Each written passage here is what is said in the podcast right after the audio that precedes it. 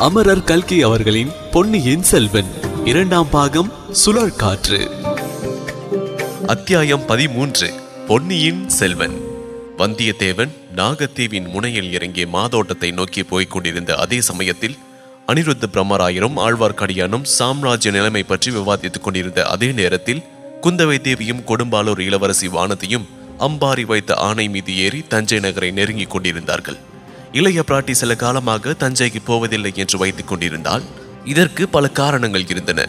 தஞ்சையில் அரண்மனை பெண்டிர் தனித்தனியாக வசிக்கும்படியாக போதிய அரண்மனைகள் இன்னும் உண்டாகவில்லை. சக்கரவர்த்தியின் பிரதான அரண்மனையிலேயே எல்லா பெண்களும் இருந்தாக வேண்டும்.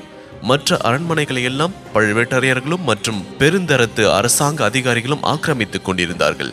பழையாறையில் அரண்மனை பெண்டிர் சுயேட்சையாக இருக்க முடிந்தது. விருப்பம் போல் வெளியில் போகலாம் வரலாம். ஆனால் தஞ்சையில் வசித்தால் பழுவேட்டரையர்களின் கட்டுப்பாடுகளுக்கு உட்பட்டு தீர வேண்டும். கோட்டைக்குள்ளும் அரண்மனைக்குள்ளும் இஷ்டம் போல் வருவதும் போவதும் இயலாத காரியம். அம்மாதிரி கட்டுப்பாடுகளும் நிர்பந்தங்களும் இளைய பிராட்டிக்கு பிடிப்பதில்லை. அல்லாமலும் பழுவூர் இளையராணியின் செருக்கும் அவளுடைய அகம்பாவ நடத்தைகளும் குந்தவை பிராட்டிக்கு மிகவும் வெறுப்பை அளித்தன. அரண்மனை பெண்டீர்கள் பழையாறையில் இருப்பதையே சக்கரவர்த்தியும் விரும்பினார். இந்த காரணங்களினால்தான் குந்தவை பிராட்டி பழையாறையிலேயே வசித்து வந்தார். உடம்பு குணமில்லாத தன் அருமை தந்தையை பார்க்க வேண்டும் அவருக்கு பணிவிடை செய்ய வேண்டும் என்ற ஆர்வத்தையும் கட்டுப்படுத்திக் கொண்டிருந்தார் ஆனால் வந்தியத்தேவன் வந்துவிட்டு போனதிலிருந்து இளைய பிராட்டியின் மனதில் ஒரு மாறுதல் ஏற்பட்டிருந்தது. ராஜரீகத்தில் பயங்கரமான சூழ்ச்சிகளும் சதிகளும் நடைபெற்றுக் கொண்டிருக்கும் போது நாம் பழையாறையில் உல்லாசமாக நதிகளில் ஓடம் விட்டு கொண்டும் பூங்காவனங்களில் ஆடிப்பாடி கொண்டும் காலம் கழிப்பது சரியா? தமையன் தொண்டை நாட்டில் இருக்கின்றான் தம்பியோ இழநாட்டில் இருக்கின்றான் அவர்கள் இருவரும் இல்லாத சமயத்தில் ராஜ்யத்தில் நடக்கும் விவகாரங்களை நாம் கவனித்தாக வேண்டும் அல்லவா?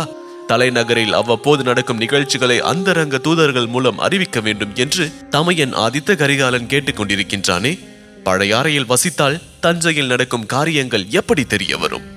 வந்தியத்தேவன் அறிவித்த செய்திகளோ மிக பயங்கரமாக இருந்தன. பழுவேட்டரையர்கள் தங்கள் அந்தஸ்துக்கு மீறி அதிகாரம் செலுத்தி வந்தது மட்டுமே இதுவரையில் இளைய பிராட்டிக்கு பிடிக்காமல் இருந்தது. இப்போதோ சிம்மாசனத்தை பற்றியே சூழ்ச்சி செய்ய ஆரம்பித்து விட்டார்கள். பாவம். அந்த பரம சாது மதுராந்தகனையும் தங்கள் வலையில் போட்டுக் கொண்டார்கள். சோழ நாட்டு சிற்றரசர்களையும் பெருந்தரத்து அதிகாரிகள் பலரையும் தங்கள் வசப்படுத்திக் கொண்டார்கள். எந்த நேரத்தில் என்ன நடக்குமோ தெரியாது. இவர்களுடைய சூழ்ச்சியும் வஞ்சனையும் துராசையும் எந்த வரையில் போகும் என்று யார் கண்டது? சுந்தர சோழரின் உயிருக்கு உலை வைத்தாலும் வைத்து விடுவார்கள். மாட்டார்கள் என்று எப்படி சொல்ல முடியும்? சக்கரவர்த்தியின் புதல்வர்கள் இருவரும் இல்லாத சமயத்தில் அவருக்கு ஏதாவது நேர்ந்துவிட்டால் மதுராந்தகனை சிம்மாசனத்தில் ஏற்றி வைத்து விடுவது எளிதாயிருக்கும் அல்லவா? இதற்காக என்ன செய்தாலும் செய்வார்கள். அவர்களுக்கு யோசனை தெரியாவிட்டாலும் அந்த ராட்சசி நந்தினி சொல்லிக் கொடுப்பான் அவர்கள் தயங்கினாலும் இவள் துணிவூட்டுவாள் ஆகையால் தஞ்சாவூரில் நம் தந்தையின் அருகில் நாம் இனி இருப்பதே நல்லது.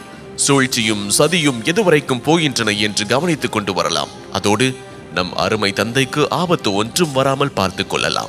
சாதுவாகிய மதுராந்தகனை ஏன் இவர்கள் சிம்மாசனத்தில் ஏற்ற பார்க்கின்றார்கள்? தர்ம நியாய முறைக்காகவா? இல்லவே இல்லை. மதுராந்தகனுக்கு பட்டம் கட்டினால் அவனை பொம்மையாக வைத்துக் கொண்டு தங்கள் இஷ்டம் போல் எல்லா காரியங்களையும் நடத்தி கொள்ளலாம் என்பதற்காகத்தான். அப்புறம் நந்தினி வைத்ததுதான் சோழ சாம்ராஜ்யத்தில் சட்டமாகிவிடும். அவளுடைய அதிகாரத்துக்கு பயந்துதான் மற்றவர்கள் வாழ வேண்டும். அவளிடம் மற்ற அரண்மனை மாதர்கள் கை கட்டி நிற்க வேண்டும். சீச்சி அத்தகைய நிலைமைக்கு இடம் கொடுக்க முடியுமா? நான் ஒருத்தி இருக்கும் வரையில் அது நடவாது. பார்க்கலாம் அவருடைய சாமர்த்தியத்தை. தஞ்சாவூரில் இருப்பது தனக்கு பல வகையில் சிரமமாகவே இருக்கும். தாயும் தந்தையும் இங்கு எதற்கு வந்தாய்? பழையாறையில் சுகமாக இருப்பதை விட்டுவிட்டு என்று கேட்பார்கள். சுயேட்சை என்பதை இல்லாமல் போய்விடும். தன்னுடைய திருமணத்தை பற்றி பேச்சை யாரேனும் எடுப்பார்கள். அதை கேட்கவே தனக்கு பிடிக்காது. நந்தினியை சில சமயம் பார்க்கும்படியாக இருக்கும். அவளுடைய அதிகார சேர்க்கை தன்னால் சகித்துக் கொள்ள முடியாது. ஆனால் இதையெல்லாம் இந்த சமயத்தில் பார்த்தால் சரிபடுமா? ராஜ்யத்துக்கு பேர் அபாயம் வந்திருக்கிறது. தந்தையின் உயிருக்கு அபாயம் நேரலாம் என்ற பயமும் இருக்கின்றது. இப்படிப்பட்ட சந்தர்ப்பத்தில் நாம் இருக்க வேண்டிய இடம் தஞ்சையே அல்லவா? இவ்வளவையும் தவிர வேறொரு முக்கிய காரணமும் இருந்தது. அது வந்தியத்தேவனை பற்றி ஏதேனும் செய்தி உண்டா என்று தெரிந்து கொள்ளும் ஆசைதான். வந்தியத்தேவன் கோடிக்கரை பக்கம் போயிருக்கின்றான் என்று தெரிந்து அவனை பிடித்து வர பழுவேட்டரையர்கள் ஆட்கள் அனுப்பியிருப்பதை பற்றி இளைய பிராட்டி கேள்விப்பட்டாள். புத்தி யுத்திகளில் தேர்ந்த அந்த இளைஞன் இவர்களிடம் அகப்பட்டுக் கொள்வானா? ஒருவேளை அகப்பட்டால் தஞ்சாவூருக்குத்தான் கொண்டு வருவார்கள். அச்சமயம் நாம் அங்கே இருப்பது மிகவும் அவசியம் அல்லவா? ஆதித்த கரிகாலன் அனுப்பிய தூதனை அவர்கள் அவ்வளவு எளிதில் ஒன்றும் செய்துவிட முடியாது. ஏதாவது குற்றம் சாட்டித்தான் தண்டிக்க வேண்டும். அதற்காகவே சம்பவரையர் மகனை முதுகில் குத்திக் கொள்ள முயன்றதாக குற்றம் சாட்டியிருக்கின்றார்கள். அது பொய் என்பதில் சந்தேகமில்லை. ஆனால் அது பொய் என்பதை நிரூபிக்க வேண்டும். கந்தமாறனுடன் பேசி அவனுடைய வாய்ப்பொறுப்பை அறிந்து கொள்வது அதற்கு உபயோகமாக இருக்கலாம். இவ்விதமெல்லாம் குந்தவியின் உள்ளம் பெரிய பெரிய சூழ்ச்சிகளிலும் சிக்கலான விவகாரங்களிலும் சஞ்சரித்து குழம்பிக் கொண்டிருக்கையில் அவளுடன் யானை மீது வந்த அவள் தோழி வானதியின் உள்ளம் பால் போன்ற தூய்மையுடன் பளிங்கு போன்ற தெளிவுடன் ஒரே விஷயத்தை பற்றியே சிந்தித்துக் கொண்டிருந்தது. அந்த ஒரு விஷயம் இளவரசர் அருள்மொழிவர்மர் எப்போது இலங்கையிலிருந்து திரும்பி வருவார் என்பது பற்றிதான். அக்கா அவரை உடனே புறப்பட்டு வரும்படி ஓலை அனுப்பியிருப்பதாக சொன்னீர்கள். வந்தால் எவ்விடம் வருவார்? பழையாறைக்கா தஞ்சாவூருக்கா என்று வானதி கேட்டாள். தஞ்சாவூருக்கு இவர்கள் போயிருக்கும் போது இளவரசர் பழையாறைக்கு வந்துவிட்டால் என்ன செய்வது என்பது வானதியின் கவலை. வேறு யோசனைகளில் ஆழ்ந்திருந்த குந்தவை பிராட்டி வானதியை திரும்பி பார்த்து யாரை பற்றியடி கேட்கிறாய்? பொன்னியின் செல்வனை பற்றியோ? என்றாள். அதற்கு வானதி ஆமாம் அக்கா அவரை பற்றிதான். இளவரசரை பொன்னியின் செல்வன் என்று நாலந்து தடவை தாங்கள் குறிப்பிட்டு விட்டீர்கள். இதற்கு காரணம் சொல்லவில்லை. பிற்பாடு சொல்வதாக தட்டி கழித்து கொண்டு வந்திருக்கின்றீர்கள். இப்போதாவது சொல்லுங்களேன். தஞ்சாவூர் கோட்டை இன்னும் வெகு தூரத்தில் இருக்கின்றது. இந்த யானையோ ஆமை நகர்வது போல் நகர்கின்றது என்றாள் வானதி. அதற்கு குந்தவை இதற்கு மேல் யானை வேகமாய் போனால் நம்மால் இதன் முதையில் இருக்க முடியாது. அம்பாரியோடு நாமும் கீழே விழ வேண்டியதுதான். அடியே தக்கோல போரில் என்ன நடந்தது என்று உனக்கு தெரியுமா? என்று கேட்டார் அதற்கு வானதி அக்கா பொன்னியின் செல்வன் என்னும் பெயர் எப்படி வந்தது என்று சொல்லுங்கள் என்றார் அதற்கு குந்தவை அடி கள்ளி அதை நீ மறக்க மாட்டாய் போலிருக்கிறது சொல்கிறேன் கேள் என்று குந்தவை பிராட்டி சொல்லத் தொடங்கினார் சுந்தர சோழ சக்கரவர்த்தி பட்டத்துக்கு வந்த புதிதில் அவருடைய குடும்ப வாழ்க்கை ஆனந்தமயமாக இருந்தது. அரண்மனை படகில் குடும்பத்துடன் அமர்ந்து சக்கரவர்த்தி பொன்னி நதியில் உல்லாசமாக உலாவி வருவார். அத்தகைய சமயங்களில் படகில் ஒரே குதூகலமாயிருக்கும். வீணா கானமும் பாணர்களின் கீதமும் கலந்து காவேரி வெள்ளத்தோடு போட்டியிட்டுக் கொண்டு பெருகும். இடையிடையே யாரேனும் ஏதேனும் வேடிக்கை செய்வார்கள்? உடனே கலகலவென்று சிரிப்பின் ஒளி கிளம்பி காவேரி பிரவாகத்தில் சலசலப்பு ஒளியுடன் ஒன்றாகும். சில சமயம் பெரியவர்கள் தங்களுக்குள் பேசி மகிழ்வார்கள். படகில் ஒரு பக்கத்தில் குழந்தைகள் கும்பாலம் அடித்துக் கொண்டிருப்பார்கள். சில சமயம் எல்லோருமாக சேர்ந்து வேடிக்கை வினோதங்களில் ஈடுபட்டு தங்களை மறந்து கழிப்பார்கள். ஒரு நாள் அரண்மனை படகில் சக்கரவர்த்தியும் ராணிகளும் குழந்தைகளும் உட்கார்ந்து காவேரியில் உல்லாசமாக பிரயாணம் செய்து கொண்டிருந்த போது திடீரென்று குழந்தை எங்கே? குழந்தை அருள்மொழி எங்கே? என்று ஒரு குரல் எழுந்தது. இந்த குரல் குந்தவையின் குரல்தான். அருள்மொழிக்கு அப்போது வயது ஐந்து. குந்தவைக்கு வயது ஏழு. அரண்மனையில் அனைவருக்கும் கண்ணினும் இனிய செல்ல குழந்தை அருள்மொழி. ஆனால் எல்லாரிலும் மேலாக அவனிடம் வாஞ்சை உடையவள் அவன் தமக்கை குந்தவை. படகில் குழந்தையை காணோம் என்பதை குந்தவைதான் முதலில் கவனித்தாள். உடனே குழந்தை எங்கே குழந்தை அருள்மொழி எங்கே என்று கூச்சலிட்டார் எல்லோரும் கதிகலங்கி போனார்கள்.